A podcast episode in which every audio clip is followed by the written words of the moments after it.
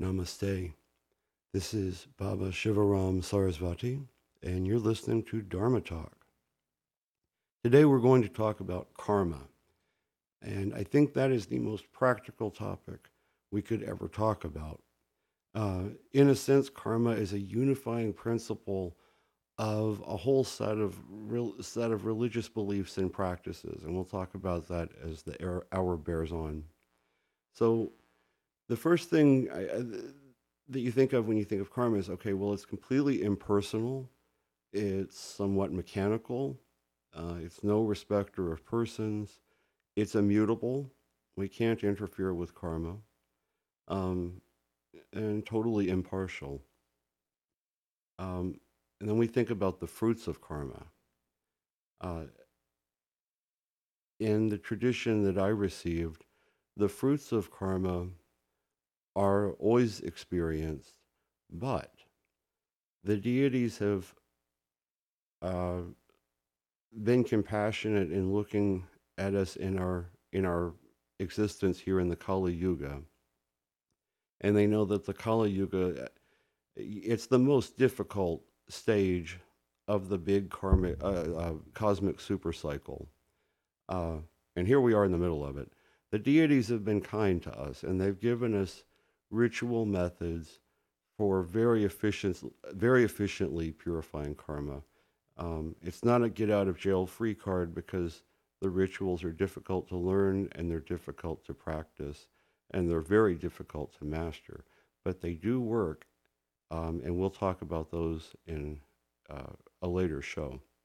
But this would include things like uh, if you're a Tibetan Buddhist, building a stupa, um, uh, setting up a statue of the Buddha, offering a mala to a statue of the Buddha.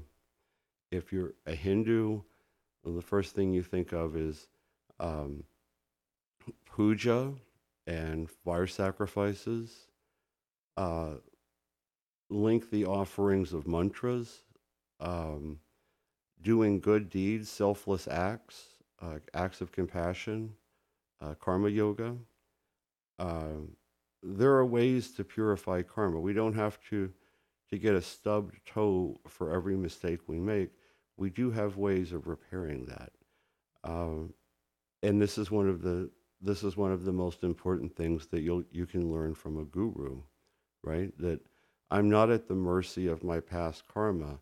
I can proactively address my karma and work with intention to sweeten my karma. In fact, I can I can change my life to be focused on sweetening my karma at the most rapid rate possible. So you don't really have to be, you know, the Western idea of a saint to embrace that path, right? If you if you wish to avoid as much suffering as possible and you want to seek as much bliss as possible, well, then you're on this path. Um, there are uh, rituals that neutralize karma with incredible efficiency. I've seen this in my own life and in the lives of others. But there are also uh, behaviors that neutralize karma, as I mentioned, doing doing good deeds, to, uh, especially for people who can't repay you, but also uh, a young. I was speaking with a young monk earlier, and I said, I'm going to do a radio show uh, on karma. What do you think I should be uh, very careful to mention? And the young man said, Make sure that you mention that patience is a great purifier of karma, patience in everyday life young people young people can hear the voice of God, and not literally, but in in, in amazing ways. Uh, a, young, a young person that has trained in, in, the spiritual arts is a is a, a wonder to behold. The young man said, "Make sure that people understand. Get the message out, the truth." That if you are patient with people in your family, especially when it's very difficult to be patient. If you're patient in public, if you're courteous and kind, that is a way of burning karma. And the young monk was right, and I agree with him. I've had that experience myself again and again and again. In fact, if I'm not having such a great day, I find if I can if I can figure out a way to make an act of love that involves some patience on my part, my karma sweetens immediately. Karma yoga is extremely powerful. Sometimes we become too focused on puja, and nobody nobody will stress puja with more urgency than I do. It's it's essential. When you get to that spot, it's an important thing to learn. It's a great tool. But being patient with people burns karma just like like like gasoline on dry leaves just absolutely incinerates it. Acts of kindness uh, if if you're not great at sitting at a sacred fire for 12 hours there are so many uh, uh, karma yogas you can do with the people around you and they can be right in your own family. It can be um, okay, I, I'm expressing the intention to myself. I'm going to practice the karma yoga of being very present with the people in my family when they're talking to me. I'm going to look at them. I'm going to occasionally verbalize, you know, summaries of what they're saying so they know absolutely they've got my full attention. So that's a sacred fire, right? That's an offering. I'm doing something that I wouldn't normally do. It's not super easy to do, uh, but it does get easier with practice. Uh, and if you don't live in a family, then do it in your ashram or do it with people in your community. There are so many people that are lonely and have stories to tell, and there's nobody to listen to the stories. If there's a storyteller, an underutilized storyteller, maybe an older person, find them. That's karma yoga. And, you know, again, this isn't the path of sainthood necessarily, because if I know these things and I do them, I'm a huge beneficiary. I'm not sacrificing anything, right? If my karma is sweetened just a very small amount, that's going to have a noticeable change in my quality of life. So, uh, this is the universal religion. And uh, oddly enough, if you're a narcissist, you can practice with us. You're not left out. You can be selfish about it and say, I want my life to get better, so I want to learn how to manipulate karma, how to manage karma.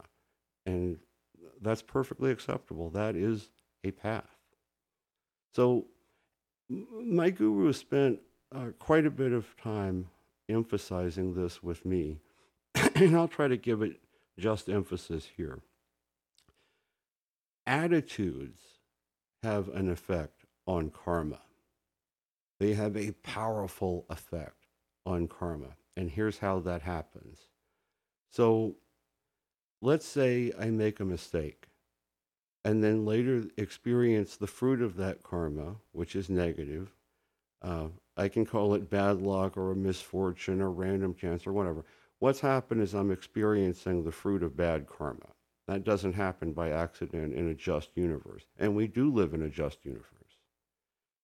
So here's this nasty bit of karma coming, you know, that I'm encountering the fruit of. If I react with anger or indignation or, oh, why did this happen to me? I'm a nice person. What I've done is actually created more karma bad karma. And it's going to come back. And if I react with anger and say, oh, why couldn't this happen to somebody else? Look at me. I'm such a nice person. Why would this happen to such a nice guy? Well, you know, karma accounts, you can have an error in your bank account, but you can't have an error in your karma account. It's a part of the fundamental structure of reality. So I know if something happens, there's some karma from somewhere. Maybe it was a while back. maybe I wasn't awake enough to realize that I was generating very bad karma, right? Maybe I wasn't paying attention.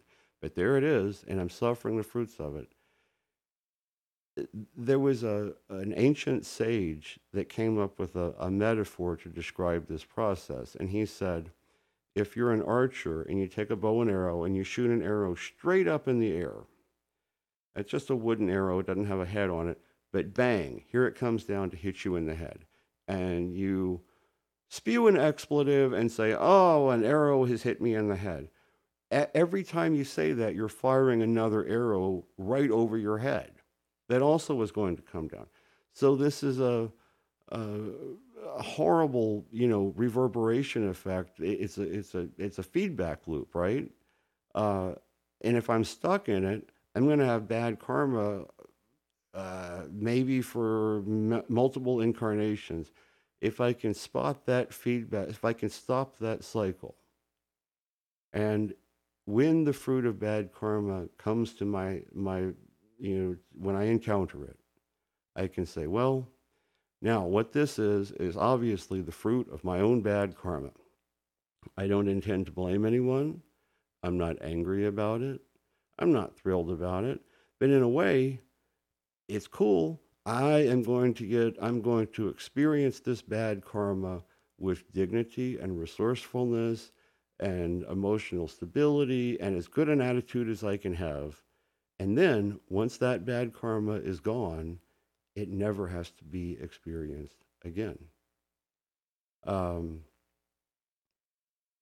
so this is something, once my guru taught me that, uh, I was able to identify the ways in which I had a feedback loop going with karma.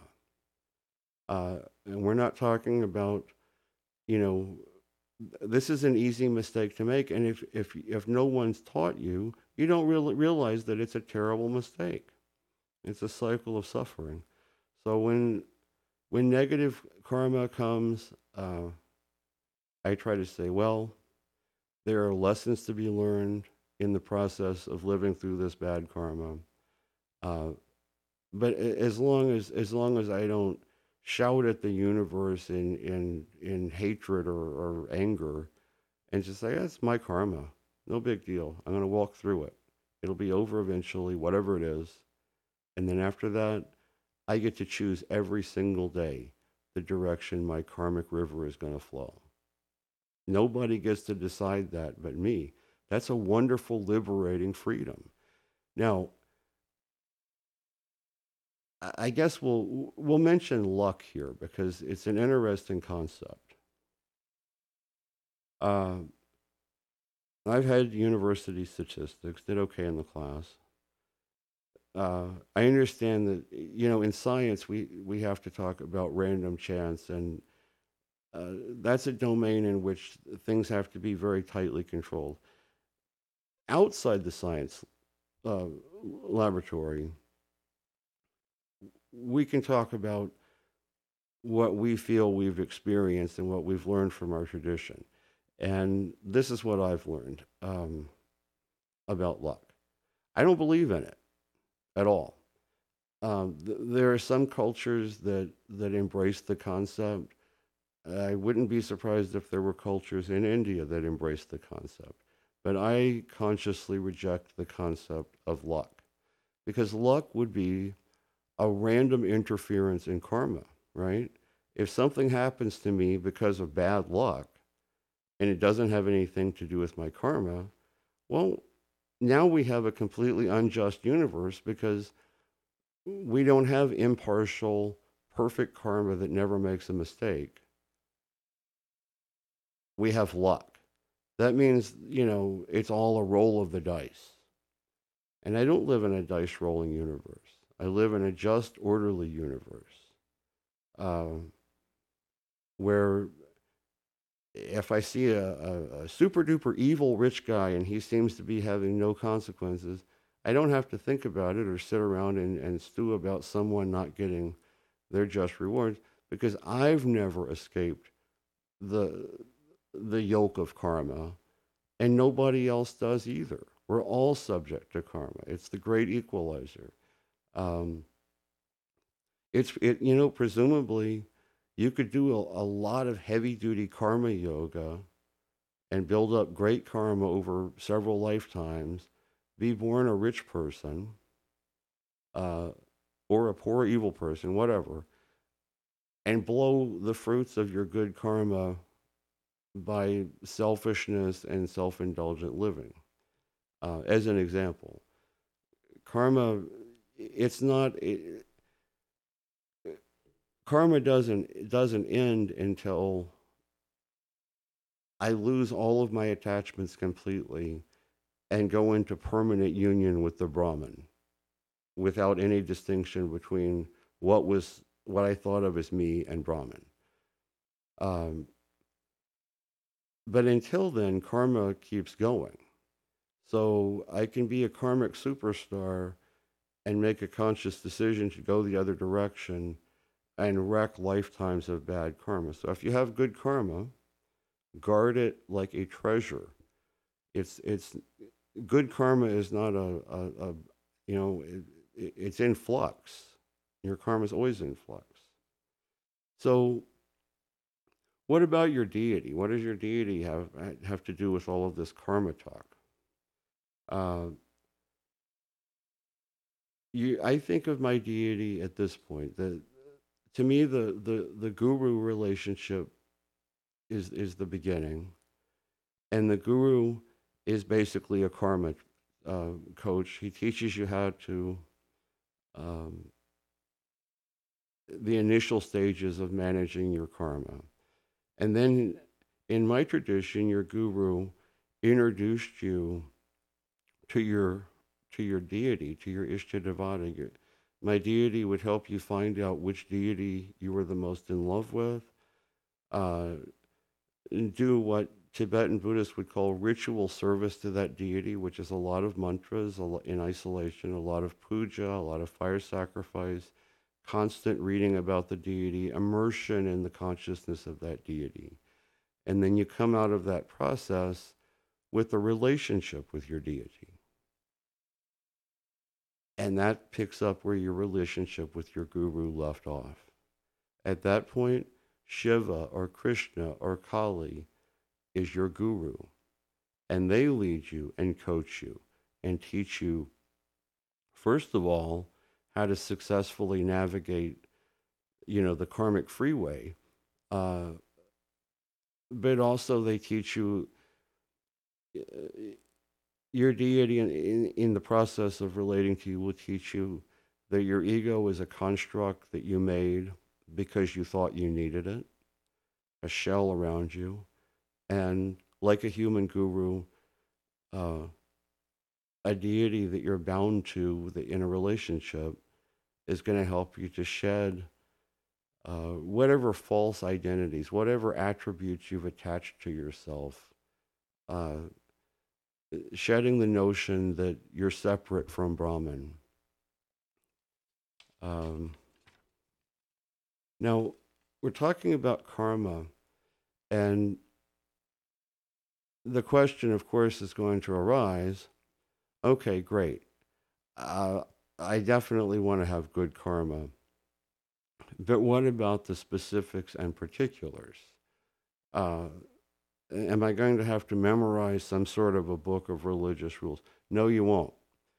Um, I, I don't know. I don't know. Uh, about other gurus, but mine, when I said, tell me about, tell me, tell me about morality, teach me, teach me the rules of, of, of ethics, of morality, of right and wrong. And he looked me right in the eye and he said, you already know the answer to that question. You know right from wrong. it's innate with innate within all of us. All of us within, as our core cause, are Brahman. We're all manifestations of divine consciousness. As such, we have innate wisdom if we listen to it. If we live in a very noisy world and we're very distracted by a, a, you know a lot of cognitive interaction with with media media devices and um, uh, busyness and, and distraction, the moral voice is there, but you can't hear it. So what I've found uh, is to just try sitting in a quiet place. It can it, helps me if it's in nature. I, I like to be around green stuff if I can get there. But it, but the inside altar is just fine too. Sit there and offer 108 mantras. Whatever whatever your your your mantra is, right? Your your your uh, Bij mantra to your Ishtadevata. In my case, it's Om Namah Shivaya, Om Namah Shivaya, Om Namah Shivaya, Om Namah Shivaya. And 108 of those, one trip around the mala. And then I listen. I listen to my moral voice. It's not my moral voice, it's our moral voice. It's a resource that's available to all of us. And it doesn't it doesn't speak with words with you know in explicitly linguistic fashion. It speaks in the language of the heart. It works in the realm of feelings. So as I'm sitting there in meditation and my mind is naturally going to drift to different interactions with people that I've had recently. And my mind will casually drift through circumstances that I'm aware of. And I have to listen to the heart of my soul and see, see how it comments on the phenomena in my life. Am I being imperfect with someone who's sick? I, I mean, am I being impatient with someone who's who's who's sick? Impatience is, is of course imperfection am am I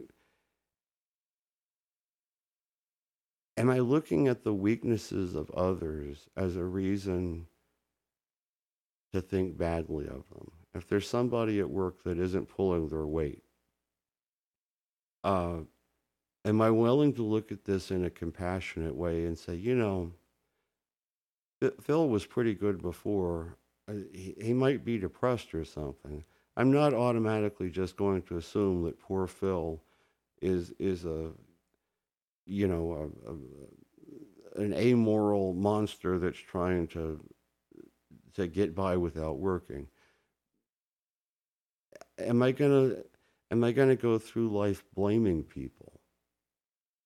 Uh, and so when I'm sitting there in silence, if I've made these little petty judgments about someone, it's to it's to be presented to me there in the silence there with shiva and i have to listen to that moral voice and if that if that that's going to involve a change of perspective for me maybe i'm not used to thinking like that but if if i feel a pang of conscience about something especially when i'm examining it in silence i need to do something about that if there's damage I need to repair, I need to repair it because that's a karmic liability, right? Uh, if there's nothing I can do to fix it, what I can do is think, now, how did I end up doing this initially? And, and what warning signs that I'm about to open my mouth and do say something stupid like this? What warning signs are there? What, where's the, the, the yellow flag? And over time, if I practice this as, as a way of life, I don't step on people's toes quite as often. And that means they don't have anything that they might kind of intuitively retaliate for, right? So I'm changing my social environment as I'm sweetening karma. This isn't just some sort of a theoretical exercise. And it's not an exercise in piety that's going to have an effect after you die. I mean, it will, but it's going to have an effect right now. It's going to change your life circumstances. Um, and I've close, I've had the opportunity to closely observe this without any distractions of any kind in a pure environment over a long period of time. And this is actually true my universe changes as my karma improves. Um, so we're going to shoot for in in this silent time. Look for where you have empathic impulses, where you feel the the emotions someone else is feeling. Look for times when you're drawn to deep compassion and deeply understanding another being, and not just looking at the surface.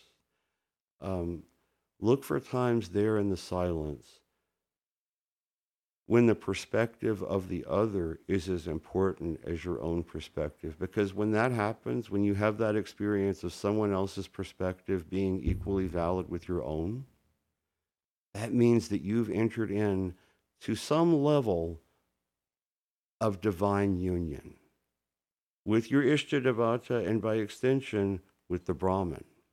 So that's a that's a green light. We want to go in that direction. If if you see your your your spirit moving in that direction in meditation, if you see it confu- like equating the perspective of the other with your own selflessness, then you've achieved union of a sort, an important sort, right there with a practice that only requires one mantra, no equipment, and you know, putting some some ears on your heart, letting it listen and let it speak.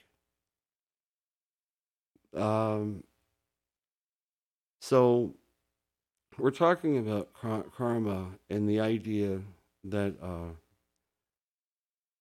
that universal justice is based is administered by karma. Uh, but that's not the only function of karma. Karma is also like a GPS guidance system for my attitudes and behaviors. So if my karma is dark, let's say I go through the foundational practices. Uh, I've done some pujas. The, the mantra of my deity is always in my mouth or in my heart or both. Uh, and I'm having a gray day. And it's not terrible, but it's just kind of a blah day. Uh, I've learned to look at this, and every time I can find it, there was something wrong with my karma. Um, sometimes the something wrong with my karma was something I did or thought. Sometimes the something wrong with my karma is a shift in my attitude, drifting into the old ignorance of thinking that I exist unto myself and for myself drifting into disharmony, disunion, uh, the the old man, the, the mentality of ignorance, reassembling, uh, you know, a patchwork quilt of different kinds of, of constructs that I've in ignorance just kind of stuck together and then said, This is me. Well, when that happens, if I veer in that direction, the universe is very merciful and it gives me a gray day, or maybe a gloomy feeling on a bright day. And I can look at it and say, wait a minute, this didn't happen by accident. Uh, nothing terrible has happened. No, a piano hasn't fallen on my head. Karma wasn't in a train wreck, but it was darkening. And the universe is saying, hey, you got to get back on track. Veer over. You're running off the right road. So karma is actually a valuable feedback mechanism to show me what's the, the, the most direct path to where I want to go. Which in my case, I'll be perfectly honest with you. I want more bliss and I want less suffering. I started off with that intention and in the process, I fell in love with Shiva. I fell in love with Kali. I learned that you can go to public drug treatment centers with a carton of cigarettes and make a lot of people very happy. There are so many things I can do. Maybe it is selfish. I like feeling good and I like avoiding suffering. So I want to learn about how karma works. I want to develop a relationship with Lord Shiva and with the, the goddess Kali. Uh, because this is the happy path. I'm not sacrificing anything. What I'm sacrificing is a lot of illusions, misconceptions, uh, and bad ideas. And I'm, I've, I've changed, I've cashed that in for something much more pleasurable. Uh,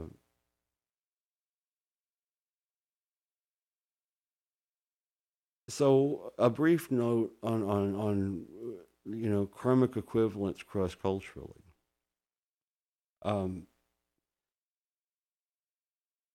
you know, cross-culturally and across time, a, great many spiritual traditions um, have some sort of a notion of divine justice built into them. Uh, if you're a if you're a good person by this set of criteria, the deity will send you to heaven or one of the heavens. And if you're a bad person by this set of criteria, the deity will send you to this hell or hells or or so forth and so on. But that that isn't the tradition that I've received uh, out of out of Ramakrishna's uh, lineage. The tradition I've received is that my my deity, my beloved Lord Shiva, my beloved Kali Ma, the two that I, I hold close to me all the time, day and night, they don't want, they're not going to sentence me to anything. They have no interest in judging me. They don't get angry at me when I make mistakes. Uh, a good parent of a three year old child doesn't actually get angry with a three year old for making a three year old mistake. I don't feel, I've never felt Shiva's anger. I've never felt Kali Ma's anger. I've never felt them judging me. Now, if I screw something up, Shiva is as happy, unhappy about it as anyone, but it's, it's, it's an unhappiness of compassion because we've developed a relationship and he doesn't want me to have bad karma. And, and he, of course, he doesn't want me to have bad karma. He loves me. Uh, so every time, every time I've made a, a big misstep or a small misstep, Lord Shiva was there waiting to help me pick up the pieces. We had uh, early in the path, right? I didn't know anything. So I'd make frequent mistakes, of course. Now I make smaller mistakes, but they're still there. Always, Lord Shiva is there to give me insight and to help me learn from the mistake and to help me uh, neutralize the bad karma, if possible, directly, right? By undoing whatever harm I did that if not possible, uh, uh, through some kind of a karma yoga or puja, or he always guided me right into where I needed to be to sweeten the karma again. So uh, he, he's not much of a punisher. In the scriptures, you, you see him fighting with powerful asuras that are really super bad guys. But with a little guy like me, just a little Baba, he, he isn't a tough guy. He's very sweet and gentle. And Kali Ma looks terrifying. If you get a chance, if, if you don't know what she looks like, uh, Google Kali and look, look at her. She's very scary. But I have come to look at Kali now. I think maybe the way a very small bear cub looks at his fierce, you know, polar bear mom, who's 12 feet tall or whatever. Uh, she's not scary to him she's a she's a protector to him. She's the allayer of all of the sources of his fears. So uh, karma is is is there. There is accountability, but Shiva's not the the parental model here doesn't really apply in my particular case because he's not a punisher. He's a helper and a coach and uh, sometimes before I even have a chance to make a mistake, gives me the resources to understand that kind of mistake and to avoid making it. He's on my side. He's on your side too.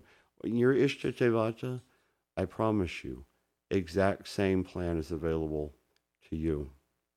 So what about boons? We read in the scripture about boons. And while we're on the top, you know, usually I think what Lord Shiva wants from me, I think our deal that we've got cut, is that he's going to be my guru and my teacher until I've completely show, shed a cloak of ignorance and understood what I am. Then I won't be uh, a, a weak little human being anymore, right? I won't need constant tending.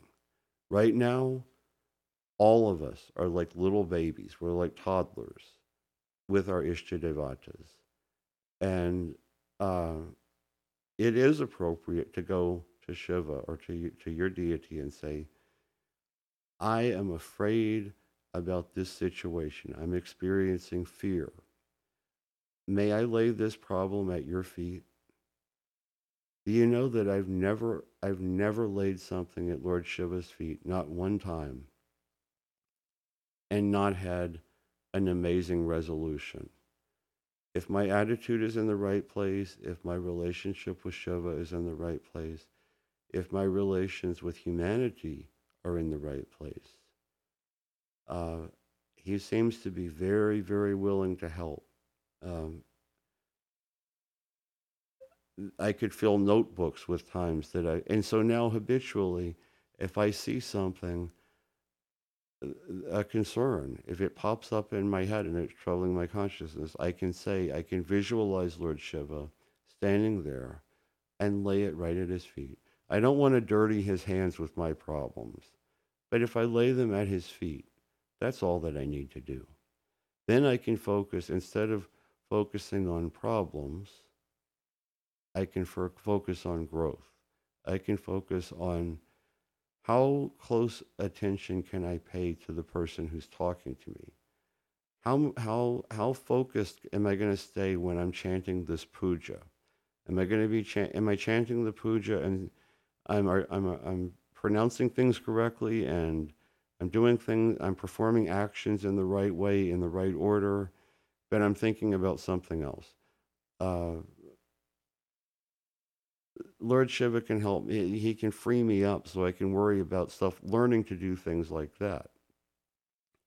Um, and then in the scriptures, so this is like a, a, kind of a mini version of a boon, right? In the scriptures, uh, again and again, you'll see someone doing purifying austerities, and the deity appears to them and says, uh, Your service has been noted. Ask me for a boon, and it's yours. And I think the reason that that, that basic theme repeats again and again and again, not just in Shaivite literature, but in Vaishnavite literature, uh, all through just so many different traditions is because when you perform purifying austerities, that's, that's a term that we use uh, to describe ritual actions that are incredibly effective at purifying karma. So we know uh, one scripture says that if you perform a Shiva puja at the edge of an ocean, and you, you form the Shiva lingam with your hands out, out of the sand. It will be the, the karma purification or the merits of like a thousand regular pujas. Uh, and so I actually did that. I read that scripture and immediately headed to the beach uh, with my bag of, of puja materials, my, my sandalwood and my sindoor and my, and my, my ghee candles and um, I got some some milk and some yogurt and some honey and some sugar, uh, and off I went to the ocean and offered the puja, and it was an incredible blessing. I could feel it happening. So I read it in the scripture. I didn't really have to believe it for very long, only long enough to get from my house to go to, to the ocean. Uh, and then I could see it for myself. Uh, and so I understand the concept of boons. I've seen, uh, uh, maybe we'll have a show sometime when Babaji will just reminisce uh, about about boons and and crazy miracles of Shiva. Um, not because it's particularly significant that that happened in my life, What's significant is that it can happen in your life uh, because there's really nothing, in fact, there's absolutely nothing special about me uh, or any other sadhu. It, it, it's just, um, it, once you have the tools and, and the guidance, incredible progress is, is, is possible. And it's not necessary to be in an ashram in the jungle. I, I, I wanted to know about that. I wanted to know, okay, well, India, honestly, India does not need my help. India has a wealth of magnificent holy men. I'm not from India. Uh, I love India. I love Indian food. I love Indian culture. Uh, I've met many, many, many, many wonderful Indian people. But I, you know, that wasn't my karma to be born in India. And maybe, just maybe, karma uh, was guided by Lord Shiva himself and said, no, you need to be in America. My guru had a, a really interesting experience. He went to India, I guess maybe in the, the early 60s, and was there for years and years and years and lived as a sadhu and had a wonderful guru and then developed a, a following uh, and met another guru and they kind of merged together on their path. Uh, and then, and then their guru said, You're very happy, aren't you? And they said, Oh, yes, this is wonderful. This is absolutely wonderful. Uh, and he said, Well, you're going to America. And they said, Well, we don't have enough money to go to America. And he said, No, you, you got two, two, two plane tickets, uh, and the Divine Mother will take care of the rest. And that's what happened. And the one thing led to another, and a series of highly statistically unlikely things happened. And these two gurus focused on their devotion and keeping their devotion pure and, and radiant and warm. And they ended up starting a, a large Hindu ashram in America. Uh, so that was a pioneering effort, getting an, you know getting ashrams into America. The next level, the new frontier, as far as I'm concerned, is the American urban and suburban population. Now, I don't know if you've ever lived in the American suburbs, but they're very bland. They are, you know, they're not vanilla bland because vanilla has a flavor. They're cardboard bland. All of the houses look alike, all of the yards look alike. There's little strip malls and the grocery stores look alike, and you can move just about anywhere in the country, and it's the same exact experience. And a lot of us, a lot of people are stuck living in the suburb. It's not, it's not hell, it's not terrible, but it's bland. And mo- importantly for our purpose here, if you're living in mundane American culture, do you have to become, do you have to adopt Indian culture in order to practice the eternal religion? And I found that that's not true again, I love, dearly love Indian culture. That's if if you come to my town, to my ashram, and say, Babaji, would you like to go to a restaurant? We're always going to be going to an Indian restaurant if I have something to say about it. At the same time, this is a religion, this is a spiritual tradition that really is based on me abandoning untrue fantasies and embracing reality in all of its breadth and depth. That, that is the essence of Sanatana Dharma. Uh, because as my karma purifies, my consciousness purifies, I'm able to see reality and interact with it authentically. So, if that's my purpose, and I'm going to tell on myself right now. This is how I started off. I thought to do, that to be a Tibetan Buddhist, I had to adopt Tibetan culture. That wasn't true. I, I had a very successful Tibetan Buddhist, very lengthy, successful Tibetan Buddhist development process, uh, very fruitful.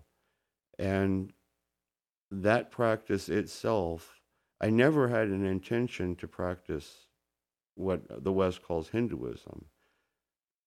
But I had a mystical experience meditating on Avalokiteshvara that directly introduced me to Shiva. And the next day I went to a, a used bookstore because I was looking for something else, and I saw a book on Shiva, advanced Shiva Puja. So I went to the internet and I thought, I wonder if this guy is still alive. This is amazing. Well, he was. And I contacted him. And so uh, we began a relationship. He was a magnificent teacher. One of the, I, I guess if you don't think you have the greatest guru in the world, you have to get somebody else because, you know, if, if the relationship is there, you're going to walk around thinking, this is the best guru in the whole world. And he taught me. And he gave me discipline. He gave me knowledge. He taught me how to sweeten my own karma. Um,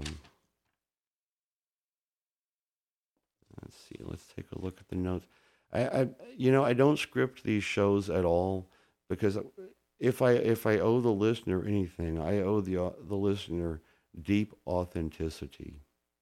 Uh, so I, I don't script anything. I come up with some speaker's notes during meditation, and then I bring them in here into the, the studio.